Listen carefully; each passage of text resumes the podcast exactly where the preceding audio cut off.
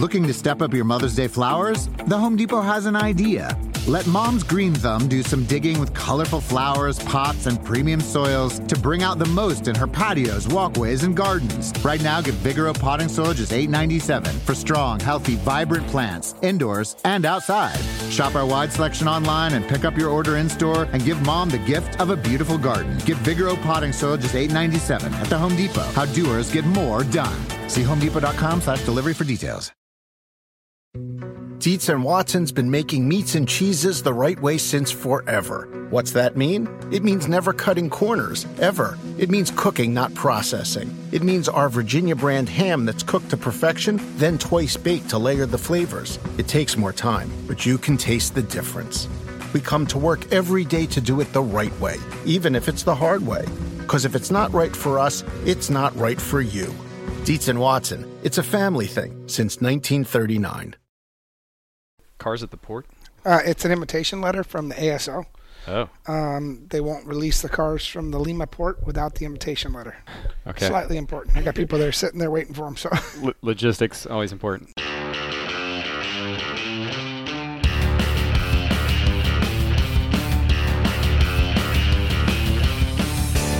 Welcome to the NASCAR NBC podcast. I'm your host Nate Ryan. Today here at Robby Gordon Motorsports, north of the Charlotte Uptown area, where I'm joined by the guy whose name is on the title here, Robby Gordon. Robby, thanks for making time. Appreciate it. well, hey, thanks for having me on, Nate. It's been a while. Yeah, it has been. So the reason we're talking today is you've got a lot happening here at the shop today. Just got an email here a minute ago telling you that your UTV has arrived in Lima.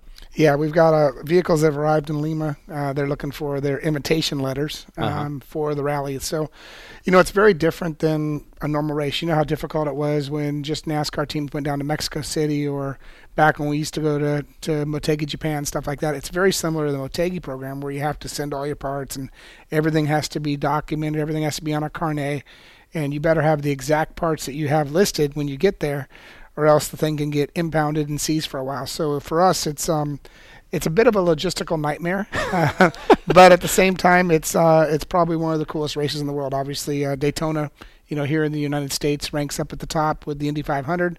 Uh, but on the world stage, uh, the Dakar Rally is kind of like Monaco Grand Prix or like Daytona 500 or Indianapolis 500. It's it's one of the big uh, big four. The reason I'm talking to Robbie today is the Dakar Rally, which he is running again this year after a two year hiatus. Okay. Um, basically, um, you know, two years ago we, we built a vehicle that um, that we built for gravel roads, and it wasn't very good in the sand. And it was very good on on hard packed uh, gravel roads, mountain terrain, uh, WRC rally terrain. It was it was very good. We actually won uh, we won three stages with the Gordini on the on the hard pack stuff, but in the sand it just dug itself a hole with a solid axle. What I mean a solid axle is the rear's connected together like a NASCAR has a solid axle in the back where the vehicle we're taking this year and the, the original Hummers were independent rear suspension, so uh, they weren't tied together with a solid axle. So this year you were running a UTV, is what it's called, right? You can call it a UTV. It's a it's a blown up UTV. This one's a little bigger than what you would drive to your local uh, Arctic Cat Textron store and pick up, but it's um it is based on a on a UTV. Uh, it looks similar. Uh, it's just uh, just quite a bit bigger, like a large Class One car or Formula Off Road car for that matter. They do have two seats, and they, they kind of appear like a UTV, but it's a it's a 110 mile an hour UTV. I want to get into the car, Robby, but let's talk a little bit more first about going back to Dakar. I remember talking to you at Indianapolis. This would have been like 11 years ago when you were preparing for going over to when the Dakar Rally was actually in Senegal, actually in Africa, and you were saying logistically we have to have everything buttoned up before we leave and fly to another continent because once you get there, you can't just go out and buy batteries or missing parts or pieces. Everything's going to be buttoned up. Now that it's based in South America, the entire race is run in Peru. I assume it's a little bit different in terms of getting there, but logistically, is it just as much of a challenge as It's ever? the same thing because they're they're race cars. You know, these are not production cars that um, that come off the dealer floor and you go out and, and get parts for it. These are purpose built production race cars. Um, you know, they, they resemble the uh, the production car, but they're uh, they're a cup car for, for off road or an Indy car for off road, or, or for that matter, a Formula One car for off road. But uh, these little little UTVs, I think this year with the sand dunes will give us a will give us an advantage. I think there's some places we have an advantage and there's some places we have a disadvantage. But the biggest thing is uh, is being able to run for 3,000 miles. The course is uh, virtually all dunes this year. It's completely in Peru. Tell me about how that's going to be different versus past years. Well, I think you know the dunes obviously create a new challenge because it, it's very hard to read the terrain um, because you you never know. You know, on gravel roads, you can kind of see a little bit of distance, but every time you go over a dune, you never know what's on the other side of that dune. Uh, there could be a car that was in front of you that flipped over. There could be what we call a witch eye. Witch eye is, is something that's made by the sand, and it's just a real sharp little, looks like a witch eye. And if you hit that, the way it's angled, it basically just sucks you in. And it's a it's a sudden stop, and it can break suspension. Uh, at the same time, it could get you stuck, and you could spend hours digging yourself out. Could break tie rods. There's a lot of variables that happen in the dunes, and I would say the dunes are more of a challenge than even the gravel roads because it uh, turns into a, a navigation driver challenge to to navigate through the dunes without one getting stuck and two um, crashing by going too fast over the top of one of those dunes. And this car that you've built this year is optimized for this course. It's yeah. optimized for the dunes. It, we probably have uh, we probably have ourselves an advantage when it comes to dunes. Now, where we don't have advantage is we we're going to top out at you know 90 or 105, 110 miles an hour. They're talking about already implementing a speed rule for us because they think that we're going to have too much of an advantage through the dunes. When we registered, we didn't register as a UTV. We registered as a score vehicle to be able to go and race against the top cars. And uh, nowhere in the rules did it say uh, score vehicles had a had a speed limit. But um, now all of a sudden in the rules it seemed to have popped up a couple days ago. So um, it, we we get into our our normal um, rule program trying to trying to compete for a win and obviously we've seen that happen with bicycle riders and, and other guys that have competed in Tour de France and etc. So it's a, it's a challenge organizationally and uh, logistically as well as competitive wise. So it it has many variables. So just to explain it for casual fans or those unfamiliar with the rally, UTV is normally like a lower division, right? So you're entering though in the top division. Basically, if you date yourself back to when Indy was Indy and you could race a, a front engine roadster, you can run a rear engine, you know, um, Formula car back like like we saw with Foyt back in the days. Um, you could run what you brought, and you could either bring a Gordini like we did before, a Hummer. You know, we we've seen the Peugeots. I don't know if you've, you've seen pictures of them, but they're highly sophisticated Formula One cars, basically for the dirt. And um, the UTV that we built is very similar. If you look at it, you look at the attention to detail, and it's a it's a Formula One car for the dirt. You used to run a Hummer, a much bigger. We ran the Hummer brand uh, and, until they got the kibosh on Hummer. You know, um, we had the factory Hummer program, and it was uh, it was one of our our most favorite programs because we could build what we wanted to build. We weren't, you know, when we were racing NASCAR at the time and we were doing the Hummer program um, the Hummer program allowed us to be innovative. It allowed us to uh, to design and build whatever we wanted to build to be the best.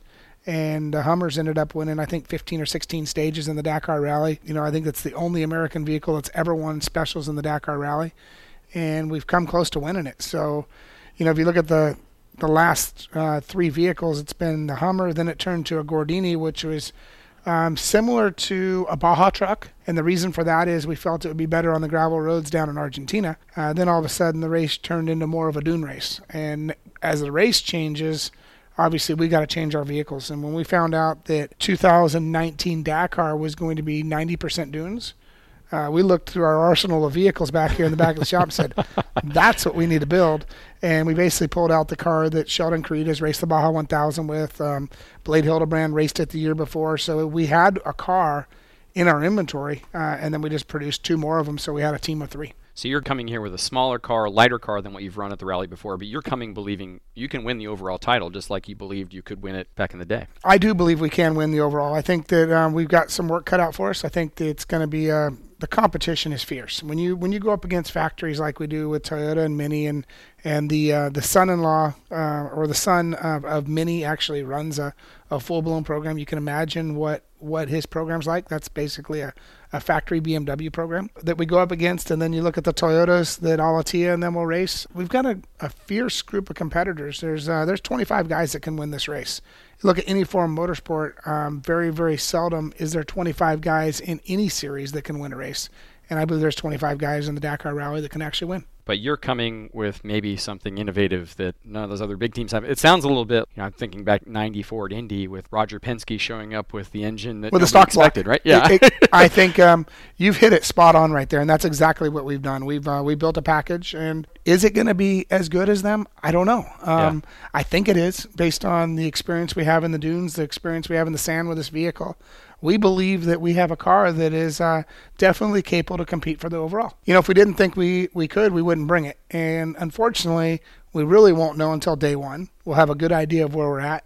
And then by day two or three, we should have a lot better idea of where we're at um, challenging for the overall. And by day two or day three, if you're doing really well, do you think more rules changes come down the, the More rules will definitely come down the pipeline, or there'll be more, um, then we'll be on us about what rules we're playing by. You know, we've optimized a bunch of rules. It's it's it's very similar to anything that happens in NASCAR, IndyCar. You know, top teams are always pushing that edge, trying to be the yeah. best, and I think that's um, that's the part that makes racing for myself, and I know for a lot of the um, engineers and Imagineers involved in racing, that's the challenge. You know, if you look back at it, how can you have a competitive advantage and and play by the rules? So, you know, we think we've um, we've optimized these rules, and I think we got a good shot at it. Now I make that comparison to Roger Penske, of course, Robby, but he had a lot of money. He had budget where he could go test unlimited amount, getting ready for that 94 Indy 500, which he dominated. You compared to these other 25 guys who can win this race, I mean, your budget must be probably fractional in some cases versus some of those teams, right?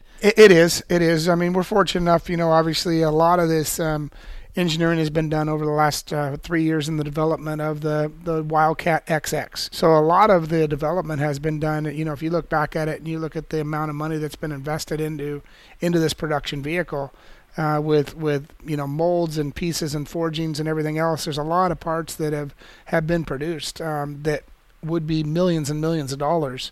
Uh, that we're able to slide them right into our race program. So a lot of the prototype parts that we um, that we keep producing um, you know, there's there's differentials that were being made last week for us that uh, that we would never be able to afford without a factory program like this. A lot of your fame and success, Robby, came from desert racing, which I know is not exactly parallel to Dakar and, and the rally, but it's it's similar in some ways. And I've heard you say that Baja racing is like the last true form of motorsports. Is that kind of the appeal here of this rally too, and that it's the last true form of motorsports because you can be so innovative, you can be so outside the box in ways that you probably you can't do in NASCAR or IndyCar or these other more popular forms of motorsports? Well, you, you know, you say something there that, that's quite interesting. You said a lot of my, my fame comes from the off-road, which is which is cool because that's where I started. Right. But, you know, if you look back at drivers that have been able to compete in all forms, I don't know if it just came from off road. I mean, four 24 hour Daytona wins. Yeah, yeah. Uh, leading the Indy 500 with our own race team. Yeah. Um, you know, we've won IndyCar races, won NASCAR races. I think our, our experience level is different than most teams, especially with, with my personal experience level driving for some of the best teams in the world. You know, you look at the, the opportunity, obviously, with Childress, and, and you look at the, the AJ Foyts back in the day or, or the Dan Gurneys. I've um, been fortunate enough to drive with Parnelli Jones, Dan Gurney, Mickey Thompson, AJ Foyt, and Richard Childress. I mean that that pretty much ticks all the all the top boxes. And I'm forgetting two guys that are have been very influential in my career, and that's um, Cal Wells. Uh, a lot of people may not know Cal, but he's been on the Furniture Row program for the last couple of years. He works with Toyota, and then obviously uh, Derek Walker, who was um, Roger Penske's um, right-hand guy. You know, before Tim Cindric, it was Derek Walker. So um, you know, we were able to win races, and, and all these guys, and you know, I got to credit all these guys for the experience they've taught me over the years of how to be innovative and how to be creative and how to build um, precise vehicles. And I think uh, that's one of the advantages I have when it comes down to it is just the experience. And is that the appeal of desert racing or rally racing that you can build what you want like you're doing with this race and, and really get creative, be that Imagineer, which I know you borrow from Disney, yeah. that, you're talking about there? Well, I, I, think you have to be. You know, if you um, you know, there's a bunch of sides of it. You know, we got our we got our XX that's now on the market. Um, in 2018, we received UTV of the year with this car. You know, the UTV industry is is a massive, massive off-road industry today. It's um, it's really taken over the whole motorcycle industry. If you look at how many CR250 dirt bikes or CR450 dirt bikes they sell, it's a fraction compared to what they sell on UTVs. And if you look at Honda's now in the market now, every every motorcycle manufacturer is looking to come and play, and and we were able to out of this facility, uh, with the help of Arctic Cat and Textron, build the UTV of the year. And that's pretty cool when you go up against Honda, Polaris, Can-Am, and and we pop out UTV of the year again. So it's um, it's a lot of fun. I've heard you say that you feel like UTV is the future of motorsports. Is that why? Because there's such consumer demand. They're definitely the future of motorsports, and I think you know um, when we finish up this podcast, I'll, I'll show you my vision even for for oval track and road racing. If you look at a legend car, I look at the UTV, the Textron XX, as basically Xfinity truck and legend car for SST. It's a direct lead in to where we can go with young race car drivers. And not that SST has to be their last stop. Obviously, if you look at myself and Jimmie Johnson, we came back through the Mickey Thompson series back in the day. Sheldon Creed, our, our two-time champion, is now, you know, into the uh, truck series next year. Mm-hmm. Uh, he was the uh, ARCA champion last year. So, you know, the um, the experience that off-road teaches you, but it's more of a car control experience. And Jimmie Johnson is another perfect example. He's able to modulate his throttle and understand how to put power to the ground. And that's something that, that Sheldon and myself, you know, uh, Rick Mears came from off road as well. Uh, Casey Mears, there's a bunch of us that came through what was originally the Mickey Thompson series. And that's what we're trying to do with, with SST. But back onto Dakar, I look at the UTV as a perfect training ground that anybody can go to their local Textron dealer and buy one um, you know, where can you buy a race car today for fifteen hundred dollars? Basically, fifteen hundred dollars and financing, and you're taking this car home, and you can go racing. That's very different than even a Legends car or a or a Bandolero or anything like that. And even differently, there's eleven hundred dealers that you could purchase through these through throughout the United States. So it's it's got a, a huge opportunity uh, business wise um, to to be the future of motorsports, and, and I think that's what's what's cool about these cars. When you look at the future of motorsports, Robby, what do you think it should be? I mean, there's a lot of talk. At people look at NASCAR and IndyCar, NASCAR in particular. Are the races too long? Do they need to look at different ways to appeal to people?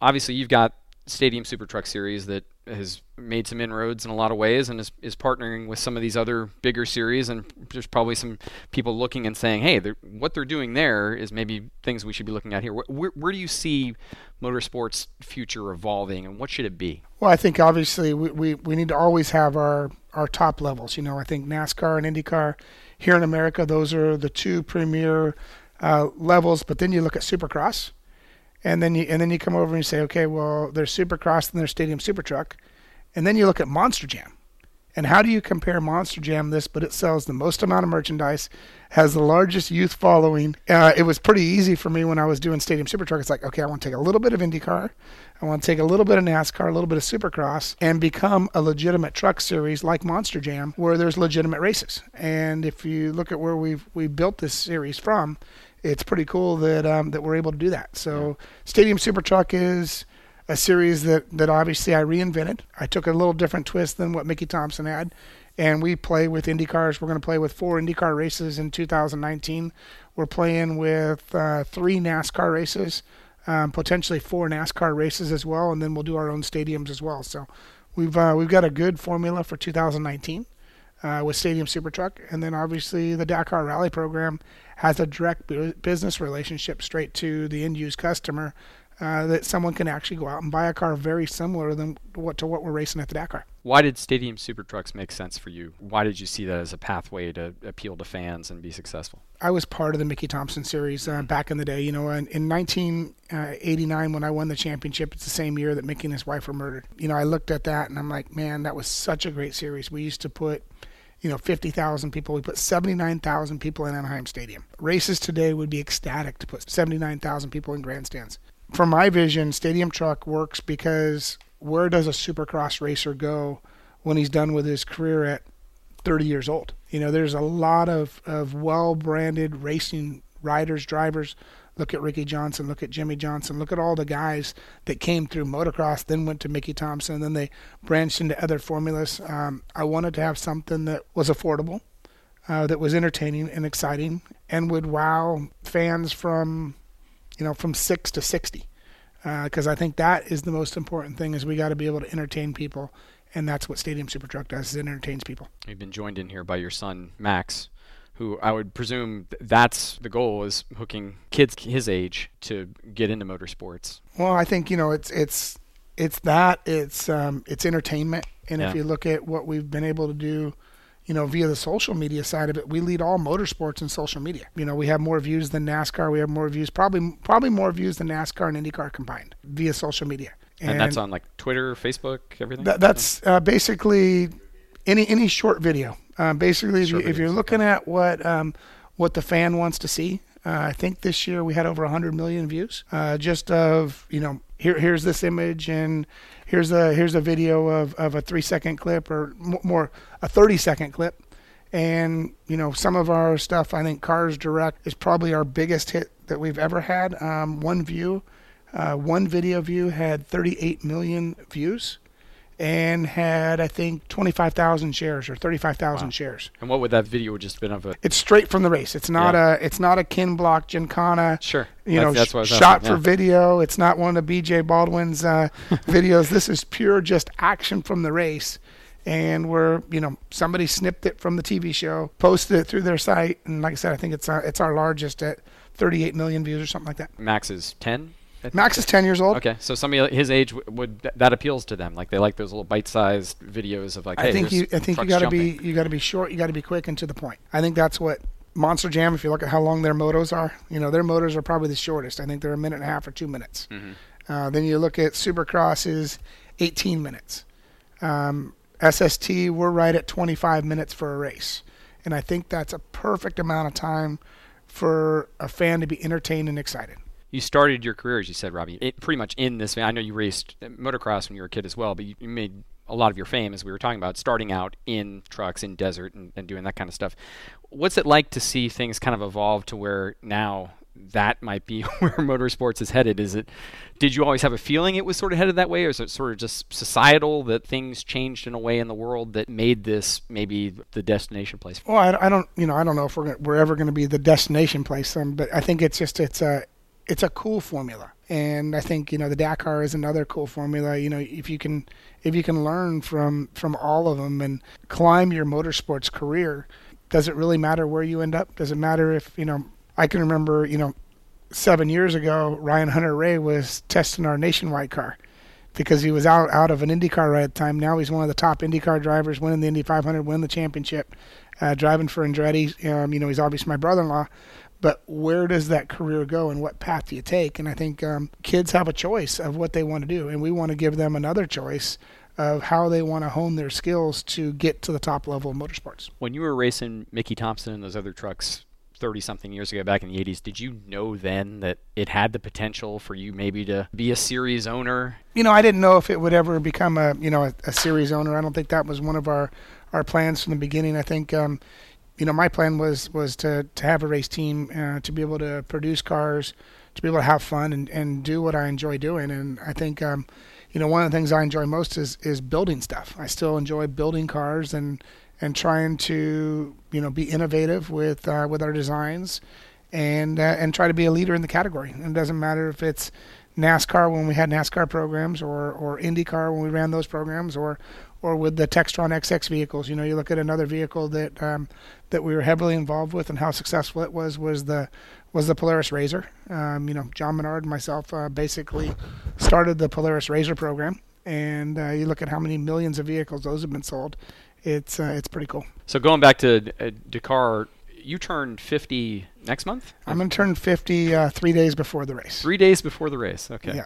And uh, what's that going to be like, turning 50 and then running this race again for the first time in two years? Well, I, you know, I don't think um, you know having the experience for the race is going to be one thing, but obviously this year not having air conditioning uh, out into the heat, uh, it's going to be it's going to be challenging on me. Um, It's going to be um, it's going to be a difficult race, but we've also got two you know very competitive young race car drivers uh, run alongside of us with uh, Cole Potts and Blade Hildebrand. So we've got a three car team that we're running with.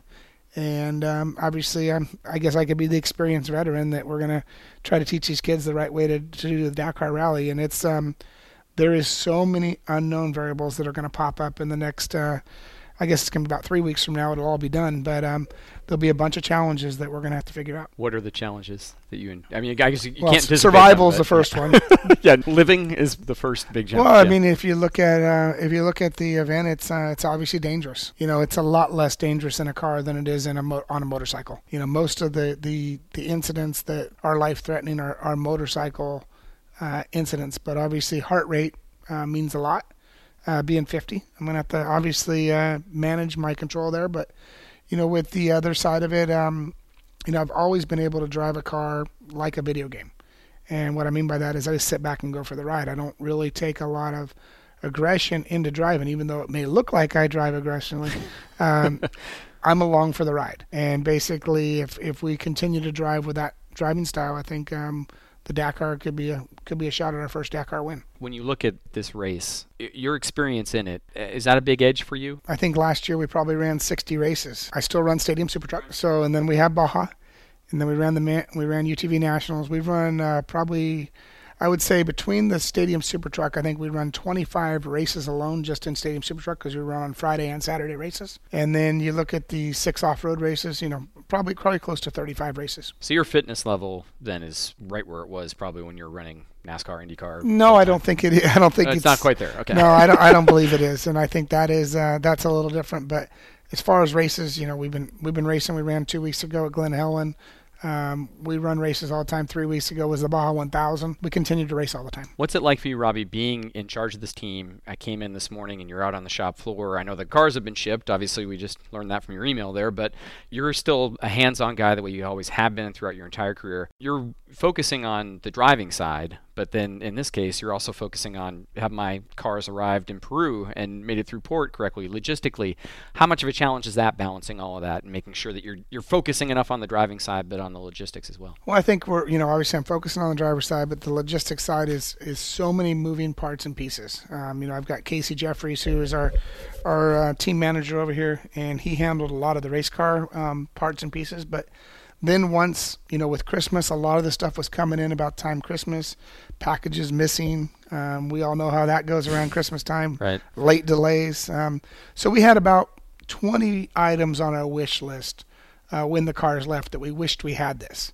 And the nice thing is we are traveling here in a few days and as you see the bags are all lined up through here and each one of these bags are going to take some of these parts with them uh, that's that's part of the the wish list program that you always want to make sure you you have your parts uh, when you need them. How far out ahead of this race did you decide you were going to do it? I mean, how much prep time have you had? We've been working on the Dakar program for a while. Um, you know, we started um, back when Tour de France was. That was, I want to say, about five months ago. Um, and then you look at not only that, we still did the Baja 1000 with the cars. We're continuing to develop the race car as well. And we got it to the point where we, we hope it's reliable enough to be able to go 3,000 miles. You know, when you look at this race and you compare it to other races, that's six Indy 500s, Yep. six Daytona 500s. Right. Or if you look at the first third of a season, I want to say it's probably the first third of a season of NASCAR, all in all in a 10 day period. So you've got to have all your parts and pieces ready because you're going to run. Imagine running Daytona one day, and the next day you're going to run Bristol, and the day after that you're going to you're to drive over to Richmond. You're going to race Richmond, and the day after that you come back to Martinsville, and then you're going to go to Charlotte. So it's um, it's like combining a third of a NASCAR season into a 10 day period. Just like in those other series where you have one in NASCAR, you've been close to winning this race before. We've been very close. You know, like I said, we I think our our cars uh, between myself, BJ Baldwin, um, Nasser Al-Attiyah when he drove for us, I think our cars have won 17 specials, which there's only 10 specials in this year's Dakar. But we got to figure out how to not just win specials, but how to be reliable every day, and that's that's one of the things that is is a challenge. And not only is it something you can prepare for, it's something you can't prepare for sometimes because you never know what the train's going to be the next day. You never know, you know, you we we've seen, you know, torrential downpours where you had to drive through a river to be able to get there. Well, to be honest, today we're not prepared to drive through a river, you know. But but we're going to have to be prepared when that happens. And and because we race in in terrain that normally doesn't get weather, when we do, we get major flash flooding. And that's why this is a dangerous event because so much of it is just it So many variables. There's yeah. so many variables that you you cannot anticipate. And hopefully, crossed our T's and dot our I's, but can't forget the J's got a dot too. Yeah.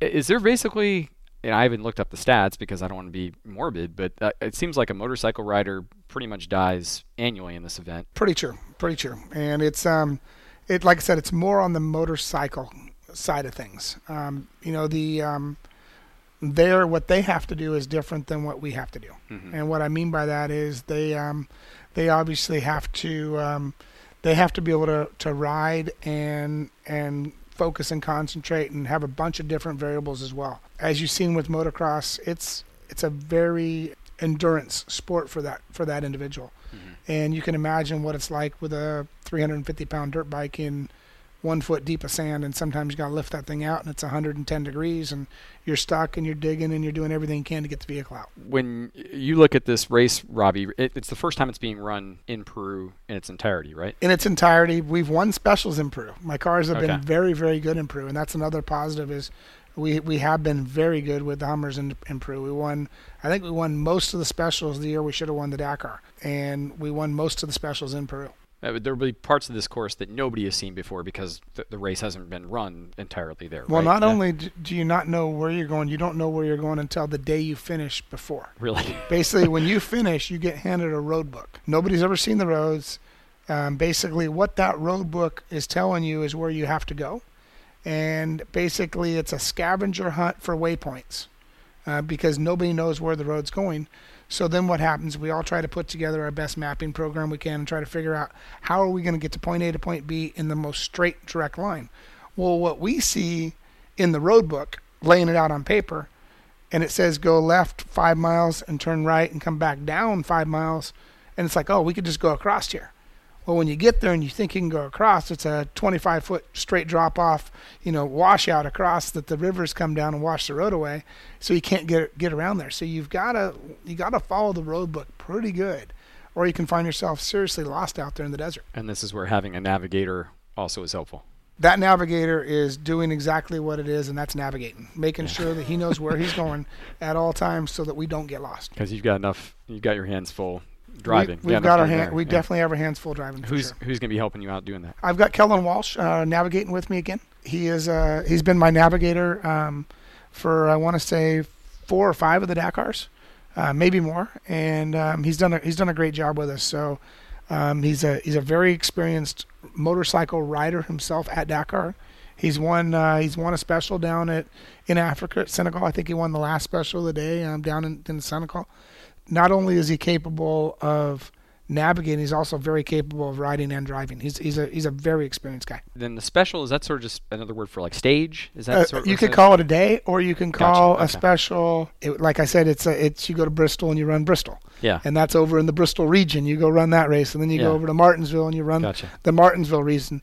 Uh, region. So a special is a race for the day, and inside of the Dakar Rally, there's ten races that happen to make up the Dakar Rally. Do you think it's a little bit of a leveler and that you know, no one obviously can test, as you said, no one knows what the courses are? Does that help you, uh, being a smaller team, competing against these bigger teams that they don't have any sort of built-in advantage where they can go and figure well, out the if, terrain if, if we could go test, we go test. Um, so it's you know it's um, we we would all do it if we could, yeah. big, big or small. We would all be there trying to figure out how to map the road book. But that's part of the challenge and the ambiance of the Dakar Rally is you don't know where you're going the next day. So imagine pulling up at the Daytona 500 and dropping the green flag and not knowing where the course is at.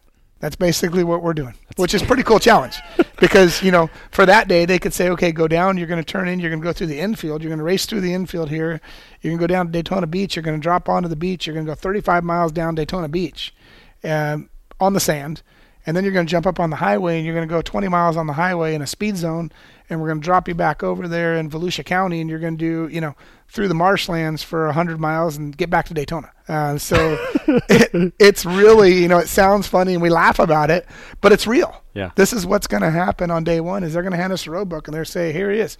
You're going to go, I think we know that we're going 150 miles on day one and we're going to figure out how to get there. I think I'm understanding the appeal of this to Robby Gordon. It sounds like a Robby Gordon kind of race. it well, sounds like your your thing. It's it's a it's a kind of race that anybody that loves a challenge, and that's what the Dakar is. It's the ultimate challenge. Do you miss it? About ten years ago, it moved to South America from its origins in Senegal and Africa.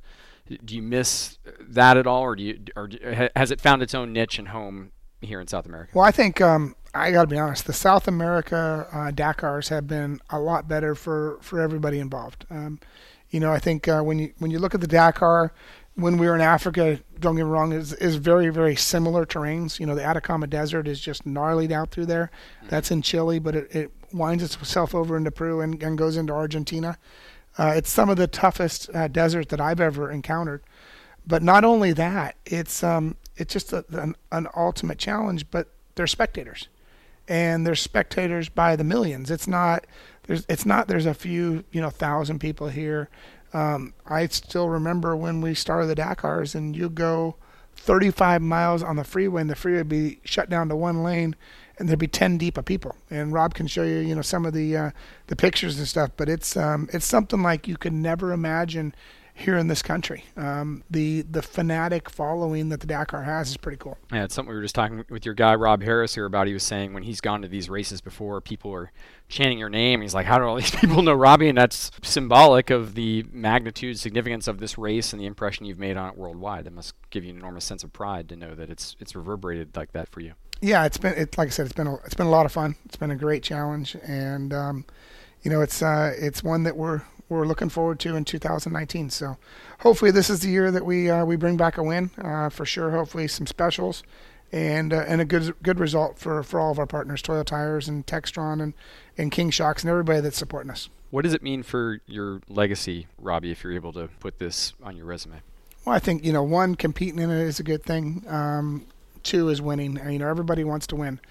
Unfortunately, at the end of the day, only one team wins, and uh, it's the team that's the best prepared and the best organized and uh, that's why you know today um, I'm still running around the shop making sure that we've got every part and every piece that we need to be able to compete for the win. You're about to turn 50. Earlier in the podcast, you ticked off all of the owners that you've driven for. I'm sure that you're reminiscing, you're reflective about what your career has meant. Where do you feel like your legacy is right now? I listened to the Dinner with Racers podcast that you did last year, and you had this great quote that you've been fortunate to be like Madonna and be able to reinvent yourself every 10 years. Well, I think you have to. Yeah. If you don't do that, you become uh, sterile. And, you know, I think uh, you got to be exciting at all times. And, and she was one that was able to, to continue her career for a long time. And um, I want to be able to do the same. And if you look at the, the products that we've been able to develop over the years and the, the trends and, and things that we've been able to, uh, to change uh, has been a lot of fun when you look back, it sounds like you have no regrets about great things in IndyCar. You won an IndyCar, you won a Champ Car, you led the Indy 500 and nearly won.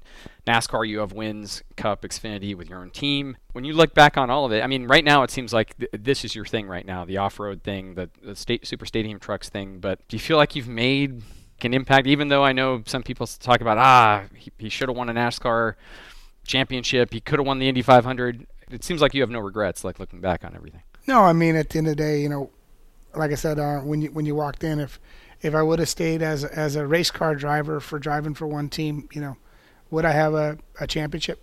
I don't know. Maybe, maybe not. You know, it depends. Yeah. Uh, depends if you're sitting in the right seat at the right time. Uh, there's a lot of variables that go into uh, to winning, you know, championships, and uh, there's a there's a takes a lot of people to do that. So, you know, I look at my buddy Jimmie Johnson, who's been very, very successful, winning championship after championship, and it's going to be interesting to see how him and Chad do separate next year. Uh, that that'll be really, really interesting to see how that goes down and and uh, and which one comes out on top because they were great together. Any chance we'll see you in an Indy 500? Which is now an NBC in the future, or maybe a NASCAR race in the future. You know, we've we've looked at the Indy 500. I looked at the Indy 500 very serious last year. You know, is that something I want to do? Um, you know, I think we've got we got some pretty cool products going on right now, and I don't know if it's um, if it's worth the roulette wheel. You know, it's um, Indy 500 is uh, is is obviously uh, if you look at what happened with, with young Robert Wickens, who I think was was probably one of the, the most awesome talents. You know, coming up through the sport. Um, you know, you look how quick that changes. Mm-hmm. Um, that's a that's a risk that you have to be willing to take, and um, and I don't know with, with what we have going on in Max's career and everything else if this is uh, the risk that I'm willing to take right now. We're going to see Max in some racing maybe, maybe Max will, Max will be my uh, my Indy 500 uh, kamikaze pilot. You know, so I think it's uh, it's it's been cool. Uh, it's been it's been a fun career, and um, you know it's it's far from over. And NASCAR. Um, you know, road course could interest me. The Roval would be uh, would be a lot of fun. You know, I think yeah. um, today I would still be uh, you know top of the board when it came to road racing And um, I think that comes down to experience and being able to control a car, and that's that's exactly what my Stadium Super Truck will do for young drivers. It'll teach them how to control a car, like we're seeing with Sheldon Creed. Certainly, always fun to watch you, no matter what you're racing, Robby. Really appreciate you coming on here, and we'll be looking forward to what you're uh, doing here at the Dakar Rally, which people can see highlights of on NBCSN. Thanks for sitting with me. Yeah, we look forward to being on NBC. Obviously, uh, with your whole group down there in Dakar, it's it's always a lot of fun with them. All right, Robby. Thanks again for uh, taking the time. I know you're a busy man. I really appreciate you sitting down. All right, thank you guys. And Robby Gordon really was a busy man on that day. What you heard at the beginning of this episode, just as we were about to begin taping, Robby had gotten an email, as you heard from Dakar Rally officials and organizers, that his cars had arrived in the port of Lima, Peru, so he had to reply to that and authorize transport before our conversation even got started. So obviously, there were some important priorities for him to handle before squeezing in an hour with us. Thanks to him, and thanks to Rob Harris, who is Robby's ace social, video, digital media guru. He helped coordinate this interview on very short notice. Again, this was amidst much thrashing in the team's shop last week, and I appreciate Rob helping make it happen. We did this conversation a couple of days after Christmas, and Robby and his team of more than a dozen were less than a week away from leaving for Peru. By the time you hear this, they should be there getting prep for the 41st running of an event that will begin on January 6th and run through January 17th. And you can keep abreast of the progress of Robby's team and others on NBCSN. NBCSN will air daily updates, highlights, and interviews of the Dakar Rally starting January 7th at 7 p.m. Eastern with a special show about Robby Gordon and his team. You also can stay abreast of Dakar Rally happenings at NBCSports.com by going to NBCSports.com/motors, and also check out PlanetRobbie.com for updates from his team, which should be posting videos. And just a little more background on Robby and the rally. This will mark his 12th start in the event. He is the first American in Dakar Rally history to win a stage and the first to earn an overall podium finish. Since his 2005 debut, he has 17 stage wins and 5 top 15 overall finishes, with a best of third in 2009. So, though you would expect nothing less than the boundless swagger of Robby Gordon vowing to win the overall title this year, even though he's competing against much larger and much better funded teams, the confidence does stem from a very successful history in this event. The NASCAR NBC podcast is available on Apple Podcasts, Stitcher, Spotify, Google Play, and wherever you get your podcasts. This is our first episode of 2019, and though this one was only tangentially related to NASCAR, I promise there will be more stock car related episodes coming soon. NASCAR's preseason gets cranked up in a few weeks, and then Speed Weeks in Daytona is next month, leading into the Daytona 500. I've got some fresh ideas for some narrative style podcasts to try this season with NASCAR. You'll also be hearing more variety on the NASCAR NBC podcast this year as NBC Sports Group has expanded its motorsports portfolio. I'm very enthused to be headed to Daytona International Speedway this weekend to cover the annual Roar test sessions for the Rolex 24. NBC Sports will carry full season coverage of IMSA this year, with more than 100 exclusive hours of coverage, starting with the Rolex 24 live on Saturday, January 26th. I'm lining up some sports car guests for the podcast over the next few weeks, heading into the Rolex 24. Hopefully, some people and topics that you don't want to miss. And I'm also looking forward to having some riders on this season as well, as NBC Sports Group begins an exclusive multi year deal to broadcast Monster Energy AMA Supercross. That begins with the season opener in Anaheim, California, this Saturday, January 5th at 10 p.m. Eastern on NBCSN and that kicks off 15 consecutive weeks of Supercross on NBC, NBCSN, NBCSports.com, the NBC Sports app, and the NBC Sports Gold package, which is available by subscription. So there is a plethora of motorsports coverage to look forward to this year on NBC Sports and the NASCAR NBC podcast. As always, I'm interested in all of your ideas. So if you have any about people or subjects you want to hear about or from, please tweet them to me. At Nate Ryan is my Twitter handle. Thanks again for listening to the NASCAR NBC podcast.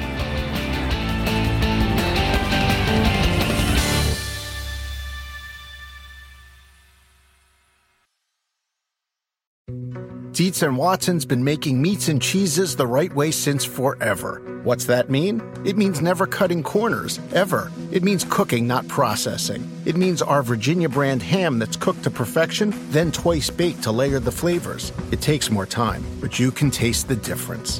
We come to work every day to do it the right way, even if it's the hard way. Because if it's not right for us, it's not right for you. Dietz and Watson, it's a family thing since 1939. When you need mealtime inspiration, it's worth shopping Kroger, where you'll find over 30,000 mouthwatering choices that excite your inner foodie. And no matter what tasty choice you make, you'll enjoy our everyday low prices, plus extra ways to save, like digital coupons worth over $600 each week. You can also save up to $1 off per gallon at the pump with fuel points. More savings and more inspiring flavors make shopping Kroger worth it every time. Kroger, fresh for everyone. Fuel restrictions apply.